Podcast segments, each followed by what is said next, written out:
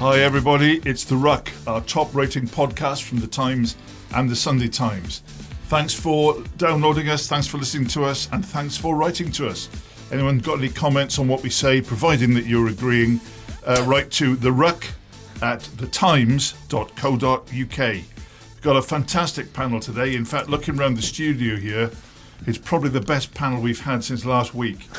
Um, first of all, I know a lot of you cricket fans on the ruck, and um, how magnificent we've been feeling lately. A great test series between England and India, an absolutely staggering 4 1 victory by England. Jimmy, the bowler, and Alastair Cook, the batsman, rightly fated. And yet, the day after this magnificent series, knew you were gonna say when that. we were still in champagne mo- uh, mode, one person slaughtered the England team, said they were hopeless. There was no point in going to Sri Lanka. He demeaned the great Mo Ali as a useless spinner. And it's about time that he explained himself for demolishing the happiness of an English summer. Steve James of the Times, how dare you do that? What, what possible motivation could you have for slaughtering this great side? Good to see you, Steve. That's a that's a great intro. The best intro I've, I've ever had. Yeah. Well, they're going to get hammered in Sri Lanka, aren't they? I was just being being realistic. There was some praise in that piece, wasn't there? Is this May- uh, maybe is a this- line or two? The Sri Lankan tour is it meaningless then? No, but it's going to be tough. I was isn't gonna It's say, gonna- gonna be why are you it's- going down there? it's going to be tough, isn't it? It was a great test series, wasn't it? But it was a flawed test series. I, I think that's what I was trying to say. I Well, mean, if you- if England, England managed to win with without a top three Yeah. and not having a clue what their batting order was, So you, what you're saying and they haven't got any spinners. But apart from that, it was great. now another cricket one. Alex Lowe. We can dispose of this quite quickly, and you can answer yes or no, Alex. Is it true that last week, during the match between the Rugby Writers 11 and the Rugby Football Union, you bravely went onto the field with a serious hamstring injury, and you helped guide the boys home with an excellent innings? Yes or no? Yes. Okay, that's enough. I've, I've heard this story about true. 50 times. We've also got with us one of the leading All Black fauners in history. on, uh, on Saturday, the All Blacks lost to South Africa. Uh, Stuart Barnes uh, of the Times and Sunday Times, you once dropped a goal, a magnificent drop goal, nervelessly in the almost the last act of a major match at Twickenham, a cup final, to win for Bath against Harlequins. Your grandson by another granddad was absent totally. Beauden was not there when the All Blacks had got a position literally under the posts with seconds to go. One drop goal wins it. Where, oh, where was your great Beauden?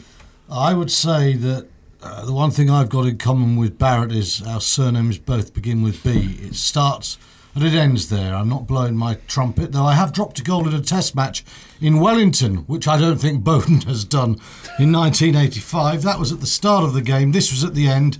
Steve, I'd like to think it's a, a, a collective error on the part of the team. But an individual like Barrett has to take the responsibility. I wouldn't mind even if he sliced it, topped it, missed it, but I want Barrett or Damian McKenzie, who was on the pitch as well, to take responsibility and have a go for it. That is the greatest crime of all. Everyone misses, we all make mistakes, but to not have the courage to take that moment on, that was a serious flaw. But, you know, Beauden Barrett is a genius, and as we know, all genius have feet of clay. The clay enveloped his feet in the 79th minute.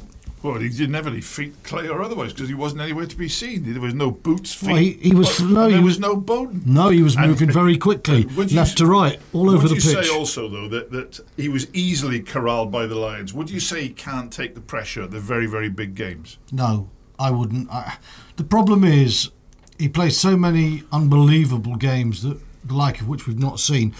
When he's moderate, people knock him. When he has a poor game, everyone savage him, and that's New Zealand as well. You know, he has one dec- one poor game for the All Blacks. They want him out straight away.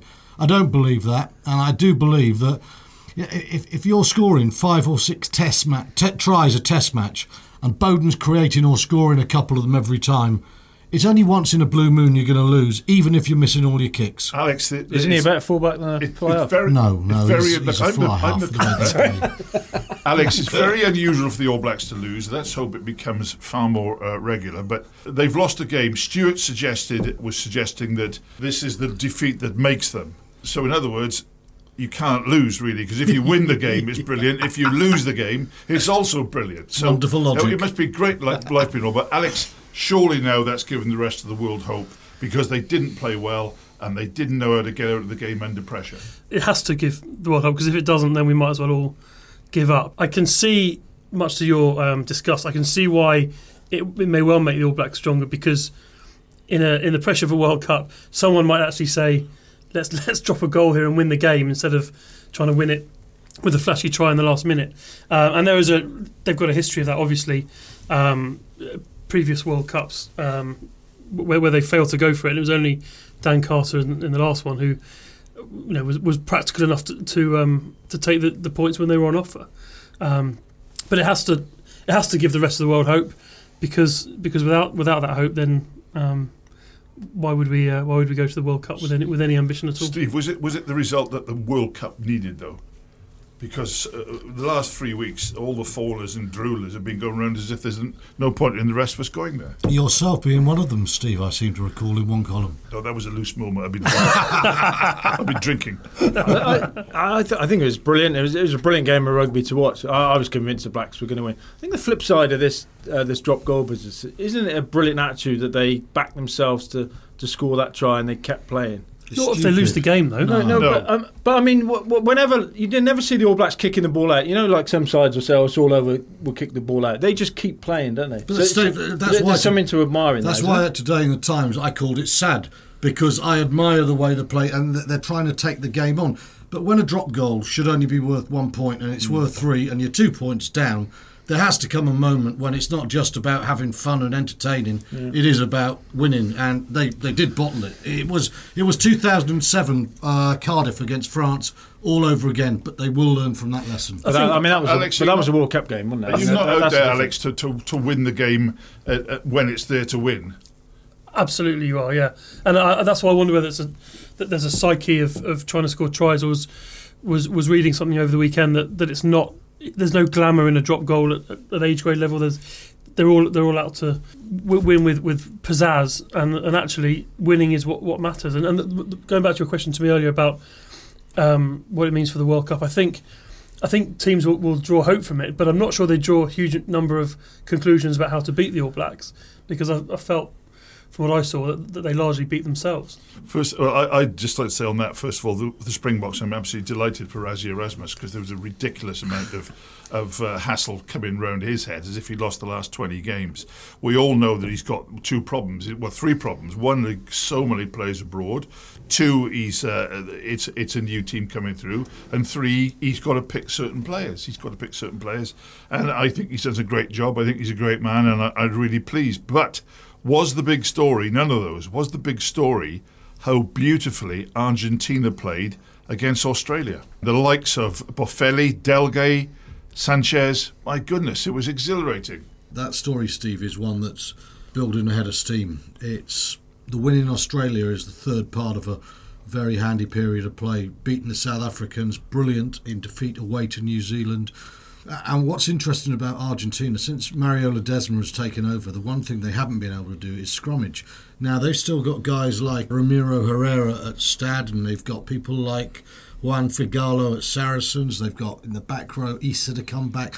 They get that scrum right.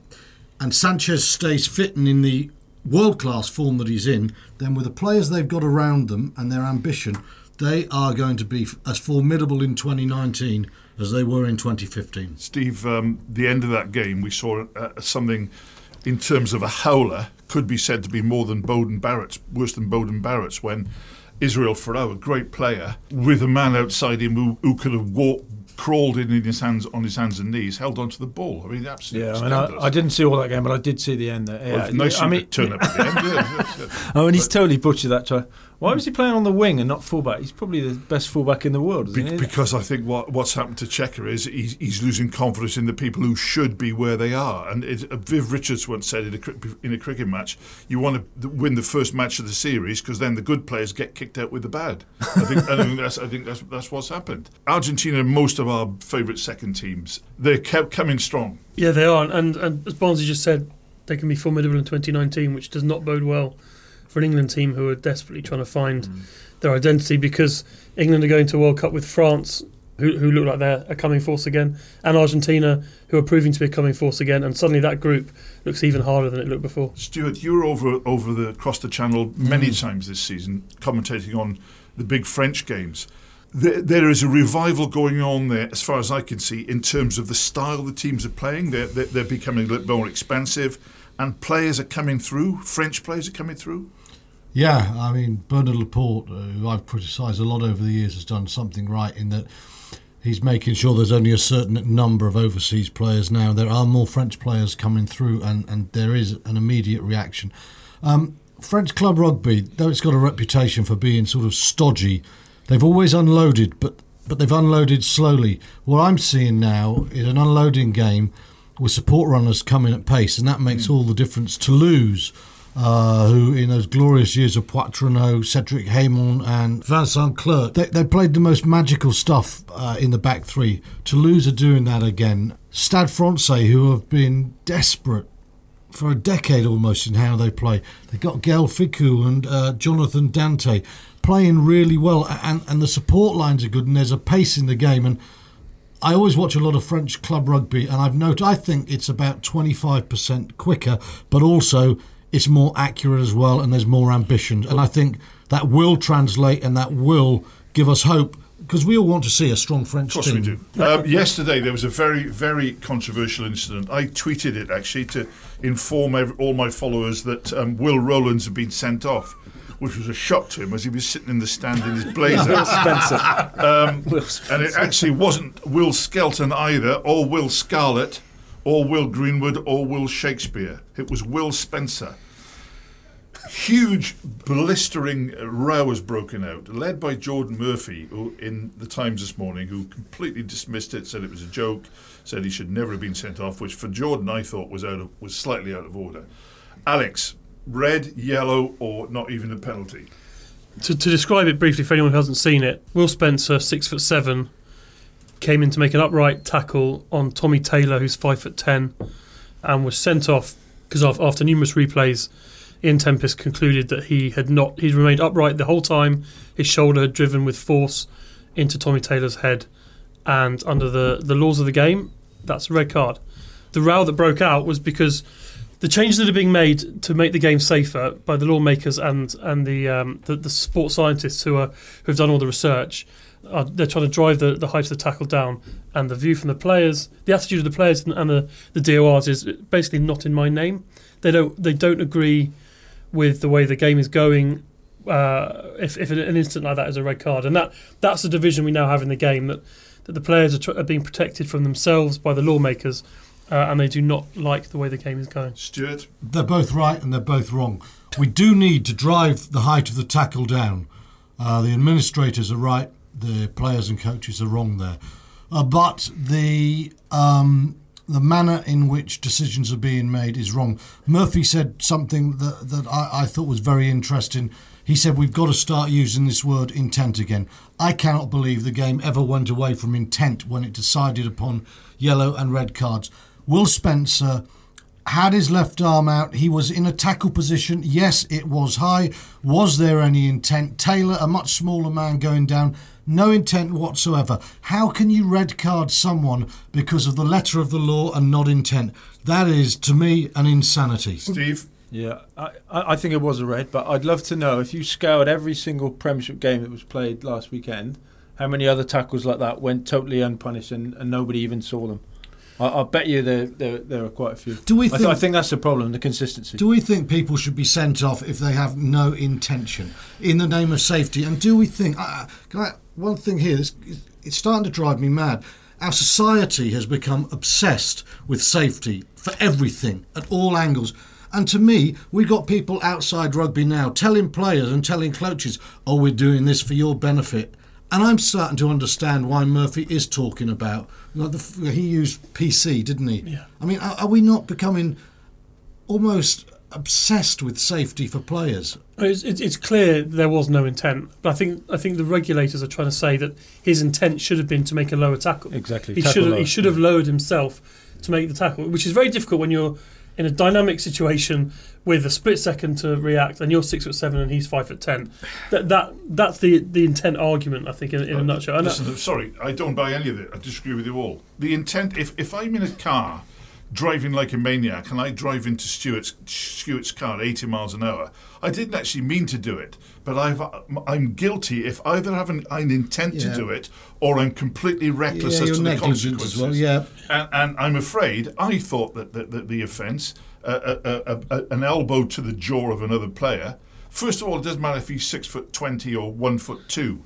I- It's just tough. I'm you, not you can't say an elbow to the everyone who's six foot seven has No. carte blanche. Yeah. I think it was a red It was a red. under any Yeah, I agree with you. I circumstances so. before before the before the uh, recent strictures, strictures came in. And I also have to say, look, we all know the games. There's some really stupid things that penalised, but frankly, someone is going to sue someone else, and that's what the the the the um, the, the game's rulers have got to, have got to keep an eye on.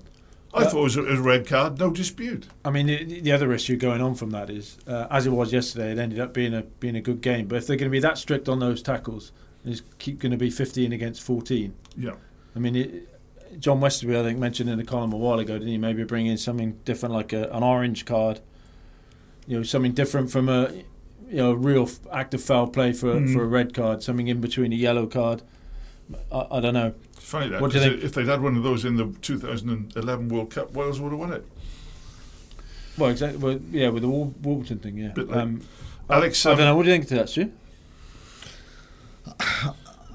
I, I'm sort of a, a little bit peeved with the fact that yellow cards were actually brought in to make the game a better game and to cut the cynicism. And what they're actually used for now is referees who haven't got the balls to, out, yeah. to say red card or not. Um, and, and that's my issue there. And Well, sh- you think I that'll think make it I- even worse? There's one in between. I fear, I fear that would be the case. Yeah, I, I, I think referees have it very hard because there's a set of laws they're meant to know, and then we've got these strictures that administrators every two weeks come up with a new idea to save the game and make us safer. And the poor referees, they don't know what they're doing, and it shows. I don't think it helps the game that you know coaches and, and players will come out and just say, "Oh, the game the game's gone soft. We don't want them. We don't want. We want to allow tackles like that to happen because they." It hasn't, there was gone, no it hasn't gone soft, though, is it? I It mean, it's hard, harder than it's ever been. I, I was I was sitting at the Ricoh Arena and the. The, the, the intensity of that game and the hits that were being made legally and the the power and the force and the pace at which this game has been played was extraordinary. Yeah. It's the game was They- they not. all are, though. In fact, Christian Day has, has the um, previous chairman of the Rugby uh, Players Association has, has tweeted saying making exactly that point. The game has never been tougher. I don't think. Hmm. But what what what what the game is trying to do is remove shots to the head, and um, and I, I, I agree with you. Steve. I thought that was a red. Uh, I thought the reaction was was unfortunate from um, someone like Geordan Murphy, um, and and I think it's actually not the only. It's the issue in the in the game that's that's causing the most headlines, but there are other major disciplinary issues which which the game is not addressing around the breakdown Clear, clear out. in terms of n- net rolls, which um, Sam Warburton's spoken about, David Pocock has suffered from. Any kind of crocodile roll um, is really dangerous, given the the jackal which you've written about, Stuart. The jackal is there. They're trying to clear him out, and there are legs getting caught, there are necks getting bent, and and and there are players flying in off their feet, um, smashing other players in the head at the breakdown. I mean, the, the essence of the breakdown is binding. When you drive into it, there is no binding. There's No, no, nobody binds. referee Nobody in the world No. who even looks at it. So, frankly, there's f- four of us, five of us, sit, four of us sitting here in a, in, a, in our nice little broom cub, cupboard. But you know what on earth is going on? The game is not being administered at the breakdown, which is the essence of rugby union, the way it is played at the moment. There's there's- no lead.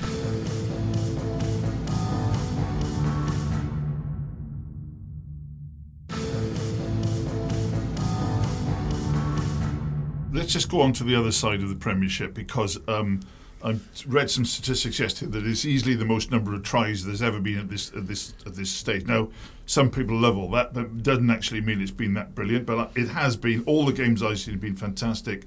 People are giving it an attacking blast. They're trying to attack from from from anywhere, not even uh, Northampton, etc. Alex, you saw two games on the weekend.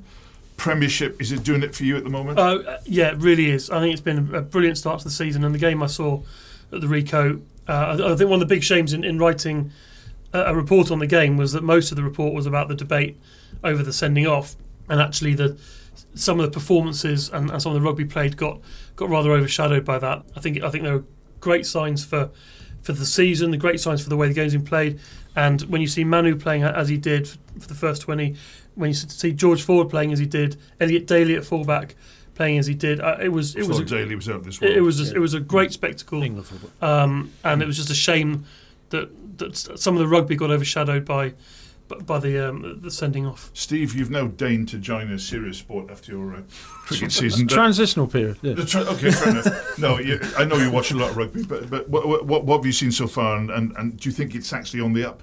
But yeah, the entertainment's been good. Uh, I'd like to echo that about Elliot Daly. I reckon I mentioned Elliot Daly as England fullback on this podcast a while ago, and there was a lot of guffawing going on from Mr. Jones, especially. I wasn't I, am sure. Anybody no, else remember that? No, I just, I, I, I just you said I think pick players should, in the right position. You said. I, no, I, I, think he should be 13. I think he should be 13. That's all. Yeah. I think he should be 11. Do you? He wasted on. No, surely he's got to be fullback now. He's been brilliant the last two weeks. Oh, when was the other game when he made that brilliant break? But, but don't forget, he's not going to play fullback club rugby at fullback. Why? Because um, Willie le Roux come back. Yeah, yeah. But but I, would pick him as England, and, and especially interested in Gloucester as well, being a Gloucestershire boy.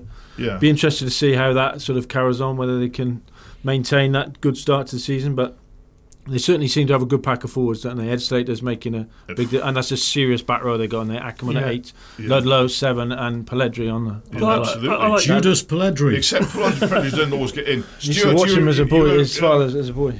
You're making a welcome return to a Premiership action this week. Yeah, Premiership reporting action. What have you seen of it so far? I know you follow. You've probably seen almost more games than the rest of us, but. Um, if we can get Sale Worcester out of the way, which was uh, abominable, I've really enjoyed it. I think it's been excellent.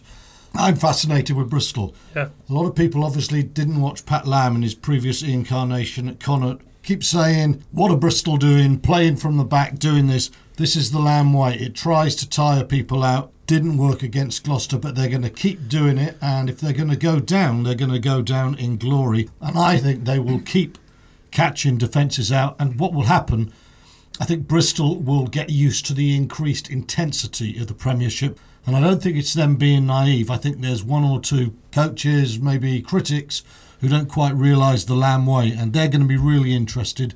And it's also um, it's good to see Northampton finally stopping just banging up and down the middle and playing with variety and width. I was hoping Boyd would bring that. Uh, it's certainly not playing like the Hurricanes. They shouldn't be playing like the Hurricanes they're going to move to a merge between North and South, and I think they'll be formidable by Christmas. Alex, um, Saracens and Exeter st- standing out, obviously. Mm. Uh, but it does seem that uh, if you tr- even now, if you're trying to nominate the teams between say number three and number eight, it's going to be unbelievably difficult. And someone is not going to have a bad season, but they're going to find themselves at number number eight. Yeah, absolutely. I mean, I, in our pre-season predictions, put Worcester to go down, but said they could easily go down with record points. Yeah, it's one yeah. of those years when you know the cliche of everyone could be everyone, but that, that competition from from third down to eighth is is fierce because if, if Northampton get on a run, if Harlequins get on a run, you know, they, they can they can you know, make make a big impact on on the league. I think Leicester. I think I picked Leicester to be top four, and actually they look a different team. Um, certainly a different team to the first weekend when they were a shambles, and I, I feel almost deliberately so the, the, players had completely lost faith in O'Connor, and when he was asked him to do, George Ford looks like a different player mm. than he looked all of last year. I think they're going to make a mark, and I think, as, as Stuart said about Bristol, that they they've almost epitomised the the attitude of, of the league this season. That they haven't come up to just try and play percentages and cling on mm. for some losing bonus points in the hope that they might pit Worcester for survival.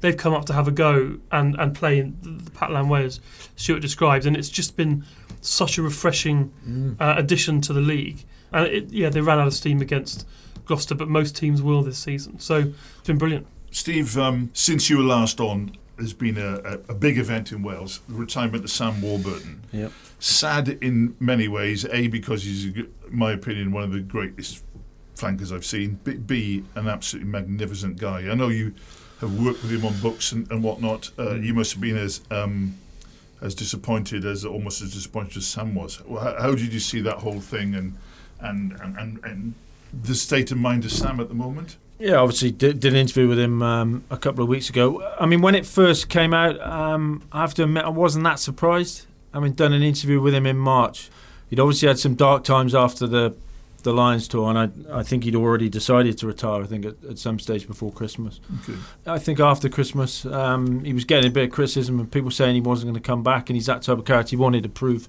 people wrong, and I think his body was starting to get a bit better. So he, you know, he did make a big effort to to try and come back, and people were saying that he was training training well and was and was in good nick, but then. I think he just took a few blows at training, and there was one day there at, uh, at the Cardiff training ground where he, he just decided he he didn't think he'd be able to cope with it, and he, he didn't think he'd be able to get up to the to the level he wanted to to get up to it, and and and that was it. Um, I mean, it is sad. He's only 29, but he's packed quite a lot into those 29 years. I mean, he's done almost anything, everything in the game, hasn't he? Mhm. Um, so it's sad, but he, I mean, he seems in a, a very good, very good frame of mind. Do you Um, think he'll stay in rugby? He's, he's, he's gone into the media for the moment, but Yeah, I mean he's he's obviously doing some TV stuff, and I think he's been he's been quite good on that, hasn't he? I don't think he'll go go into coaching or anything. I, I mean, uh, maybe ambassadorial work for, for Cardiff and uh, and the, and the WRU. uh, You know, he's a pretty good ambassador for the game. I'd say. Sorry, he? didn't Yeah. know Cardiff is still going. Stuart, Stuart, um, Stuart um, Sam w- was really, really battered and bruised uh, uh, many times in his career. Then there was a debate between you and Sam, which was conducted, I felt, in um, uh, re- reasonable diplomatic language, where you you'd written a piece to say that the, the, the, the jackal is is now is a dead animal. Because it's it's dangerous, uh, and It should be. you didn't like it for many, many other reasons. Sam actually came back and said, "This is why I love Jackal." But was that slightly? Sam Uh, sends his best, from- by the way. Stu. No, he's a no. big big fan. No, no, no reason not to. But um, I found it slightly odd and slightly in your favour, Stuart, that he, he had had this battering, and a lot of it was sticking his head where no man would wanted to go. If you know what I mean. and look what happens. I, I, what I found interesting there, you know, I, we we will agree here, you and I, Steve, who, who remember rucking, and, and and people say, well, if you don't jackal, and, and I think Sam said that if you don't jackal, you can't get the ball back, and you need turnover. There's nobody. I was a former fly half. I understand the importance of turnover. No one likes turnover more than me. No one has spent more time watching wide-angle television, seeing the impact of what happens from a turnover. I believe in it, but I think the jackal, whilst it has become an art form, it's a dangerous thing for the players who do it. It is also, without any doubt, a way to slow the game, and because what Sam had this view that you can't have more than two people going on to protect the jackal. My view was that leaves 12, 13 people spread out across the pitch all day, and you end up with a rugby league situation. Now, how do you contact how do you combat that my view was you have rucks you you have decision making where people say let's send five men in we'll drive it over the top and we'll turn it over there's a risk that you if you if you don't turn it over you're outflanked but this is what rugby is it's about decision making and it's why for, ever since the jackal has always has been there i have never changed my view that the ruck was a more suitable way to play rugby union than the jackal I totally agree. But I mean, that's Totally. that's a massive change to make now, isn't it? Fr- From the way the players play. No, no, no. It, it is a massive change, Steve, and, and I would never be so stupid as to say, right, there's no jackal now. At international, at professional level, of course there is.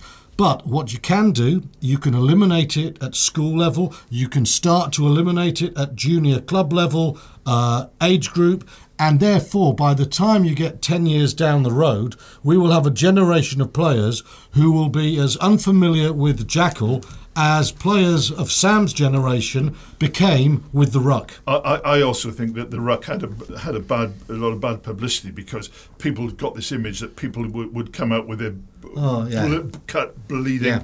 What that was was people being kicked in the head. It was nothing to do with the ruck, and the referees allowed it because they thought, mm. "Oh, I better be trendy. This is good rucking." It, what happened was, I mean, there- there was one time when Graham Rowntree was kicked by Ian Jones in the head.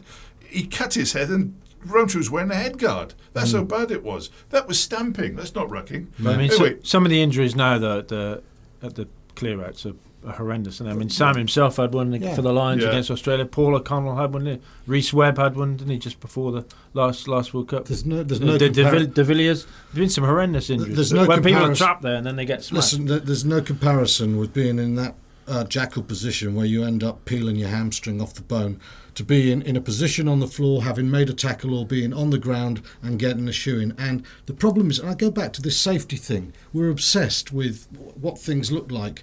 If you get half your shirt ripped off your back and it's a backwards motion and you're in the wrong position, the game goes on at pace, the players don't mind, there is a self policing. And nobody likes this word self policing except players. And I tell you who else likes it referees of a certain age who will swear the game is better when players know. Steve made that point then about kicking in the head. No players understand that. What happened when there would be a kick in the head? You would have an all-in fight. Yeah, that's an all in. Okay, let's just go on to Alex. I just want to ask you about another thing comes under the heading of safety.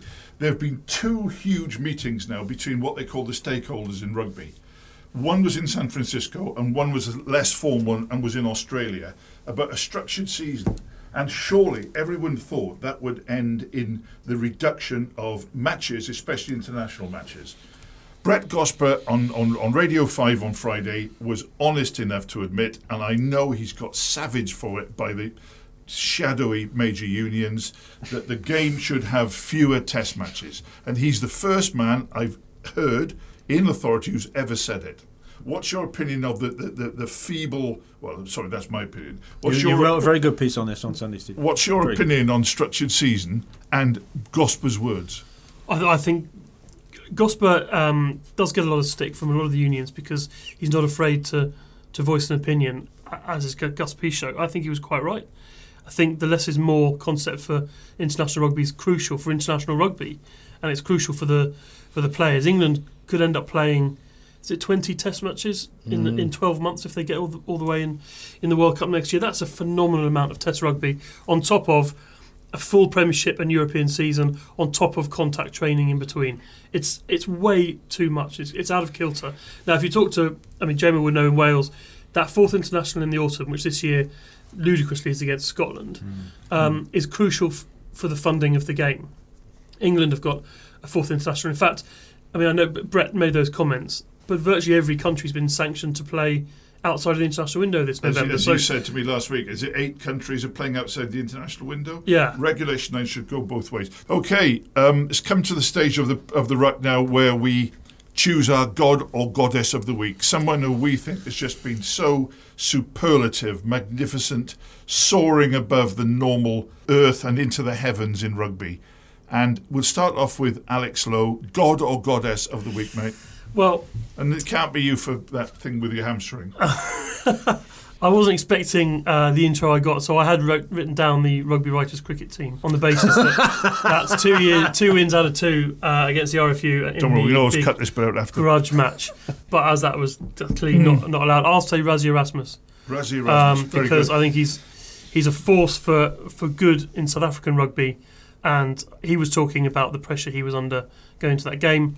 So I'm delighted for him, for South Africa, and for the, the wider game that, that he got the win. Stuart, god or goddess, please. A god. Matt O'Grady. Matt O'Grady was referee of Ealing Trailfinders against Yorkshire Carnegie on Saturday afternoon. Matthew O'Grady, the first time a player killed a ball two metres from the try line, gave him a yellow card. I don't want these high profile referees who are talking to their players with their first name turn saying, Come on, come on, get your hand off it. I've warned you once, I've warned you once, and then don't realise when the player takes their hand off it, the player's made a complete monkey of the referee. And that Grady was, that said, was early in the "Bang." match. Five minutes in, Exactly. open the If it's game the up. First two do it. fine. Steve, that's a good one. That's a good one. I was going to have him as well, but. I was going to say Elliot Daly for his performance of fullback for Wasp, but I'm going to go with Jake Polledri for Gloucester. I thought he was outstanding on uh, Judas. on, on, Good on, one, Fri- on yeah. Friday night. Judas Polledri. Well, this is the man who's left nine clubs. I think England England have missed out there, haven't they? Yeah. Oh, He- he looks it absolutely, seriously. absolutely. I used to fantastic. Mine would mine would be uh, Lord Gosper. I'm afraid uh, it's very unusual. I elevate uh, officials uh, to any status at all. In fact, I don't like most of them, but fair play to Brett. I know what it takes for the paid official to speak out. I bet you, as I said in the paper, I bet you his phone was red hot before he, he'd even left the studio. Uh, the ruck at thetimes.co.uk. If you want to communicate with us, we'd be delighted to hear from you. All your criticisms and praise, if there is any. Uh, we should also remember that out there, there's a there's a sport played for at, at amateur level by boys and girls, men and women, which everybody still loves, still goes to do, and we should be reflecting that or at least keeping it in mind. And I'd also mention mixed ability rugby, which is now booming. That's rugby where people with um, various handicaps team up with able-bodied people. They have games, and it's just wonderful. And there's they're sprouting out all over. Also, good news today on the news front is that the England women's team, 28 of them, Alex, Yep. will be paid. So that's the 15 aside team. Mm-hmm. No, no, no more just paying the sevens, which is ridiculous. So the England 15 aside team go professional, 28 of them. God bless them. Good luck to them because they lost out a lot over the years. Thank you for joining us on the Ruck. We'd like to wish Steve James a happy trip to Sri Lanka. Thank you. Um, no one will want anything back from on, copy from that if they're going to get slaughtered by as many as you say. Stuart, welcome back to the Gallagher Premiership this year. Alex, where are you on Saturday? Oh, we haven't decided yet, Right, well, so don't. the well organised papers like the Sunday Times. I'll be delighted. I'm delighted and really looking forward to seeing Bristol and Harlequins. Thanks to everyone for watching The Ruck. Sorry I got the wrong will, and we'll be back next week.